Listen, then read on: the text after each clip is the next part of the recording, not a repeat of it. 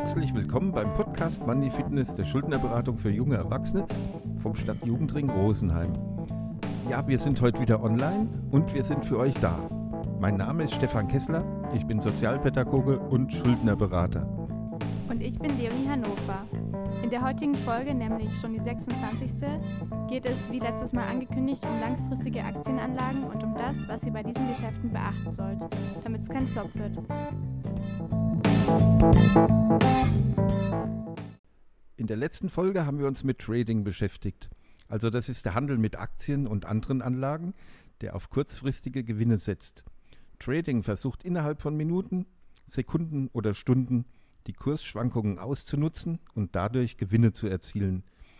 Wir haben gezeigt, dass dieses Geschäft einen Haufen Arbeit und Wissen erfordert und dass nur wenige davon profitieren, während viele Anlegerinnen und Anleger sogar Verluste machen. Wenn ihr die letzte Folge dazu noch nicht gehört habt, dann holt das schnell nach. Heute werden wir euch zeigen, wie ihr übriges Geld, das ihr sparen wollt, sinnvoll anlegen könnt. Eine Möglichkeit ist eine langfristige Aktienanlage, die euch, wenn ihr unsere Tipps beachtet, mehr bringt, als wenn ihr euer Gespartes unter das Kopfkissen legt. Auch ein Sparkonto ist keine gute Möglichkeit, Geld anzulegen. Denn es gibt so wenig Zinsen, dass nicht mal mehr die Preissteigerungen ausgeglichen werden. Wir können euch hier nicht zeigen, wie ihr reich werdet.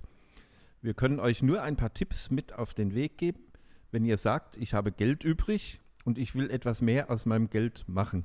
Der Aktienhandel an der Börse ist ein riesiger Markt, an dem sich natürlich nicht nur verdienen lässt, sondern auch verlieren.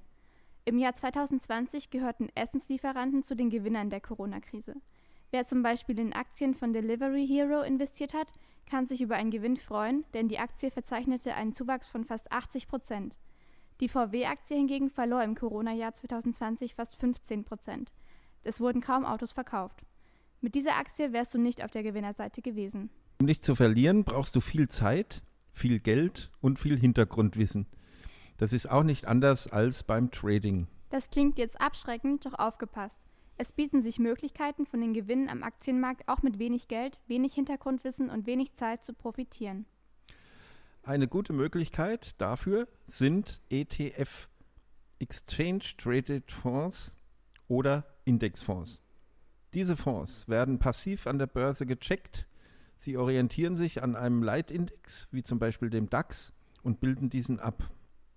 Es gibt viele Indexfonds, zum Beispiel, die in den unterschiedlichen Regionen investieren, wie Amerika, Europa oder Asien, oder aber in den verschiedenen Branchen, wie zum Beispiel Biotechnologie, IT und so weiter und so fort. Manche Fonds gehen steil nach oben, andere wiederum schwanken ziemlich. Sie haben einmal ein großes Plus, dann wieder ein großes Minus. Wichtig ist der Trend auf eine lange Sicht, zum Beispiel auf 10, 15, 20 oder gar mehr Jahre gesehen. Doch zurück zum DAX. Hier sind die 30 schwergewichtigsten und größten Unternehmen in Deutschland abgebildet. Diese Unternehmen garantieren dir einen guten Zuwachs, weil sie wirtschaftlich sehr erfolgreich sind. Der DAX hat kontinuierlich zugelegt in 50 Jahren. Auch wenn er in den Jahren 2002 und 2008 zum Beispiel über 40 Prozent seines Kurses verloren hat, ist er trotzdem auf lange Sicht immens gestiegen. Die durchschnittliche Rendite bei einer 20-jährigen Anlage lag bei 8,9 Prozent pro Jahr. Und deshalb ist es eine wirklich relativ sichere Anlage, gerade über einen längeren Zeitraum betrachtet. Du kannst einen Indexfonds jederzeit verkaufen.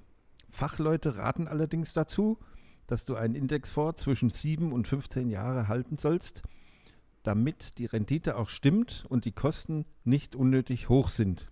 So, was musst du jetzt machen, wenn du dein Geld in einem Indexfonds anlegen willst? Erstens, du brauchst ein Wertpapierdepot. Das kannst du sicherlich bei deiner Hausbank eröffnen, ist immer nur eine Frage des Preises. Da musst du einfach checken, wo es das günstige gibt. In jedem Falle sind das Online-Depots. Wir wollen hier keine Empfehlung abgeben, aber wir verweisen auf die Homepage aktienrebell.de. Hier findest du Broker-Empfehlungen und gute Tipps. Zweitens, du überlegst dir, ob du einen festen Betrag anlegen willst oder ob du monatlich einen Sparplan machen willst. Den kannst du schon ab 25 Euro oder vielleicht auch ab 50 Euro abschließen.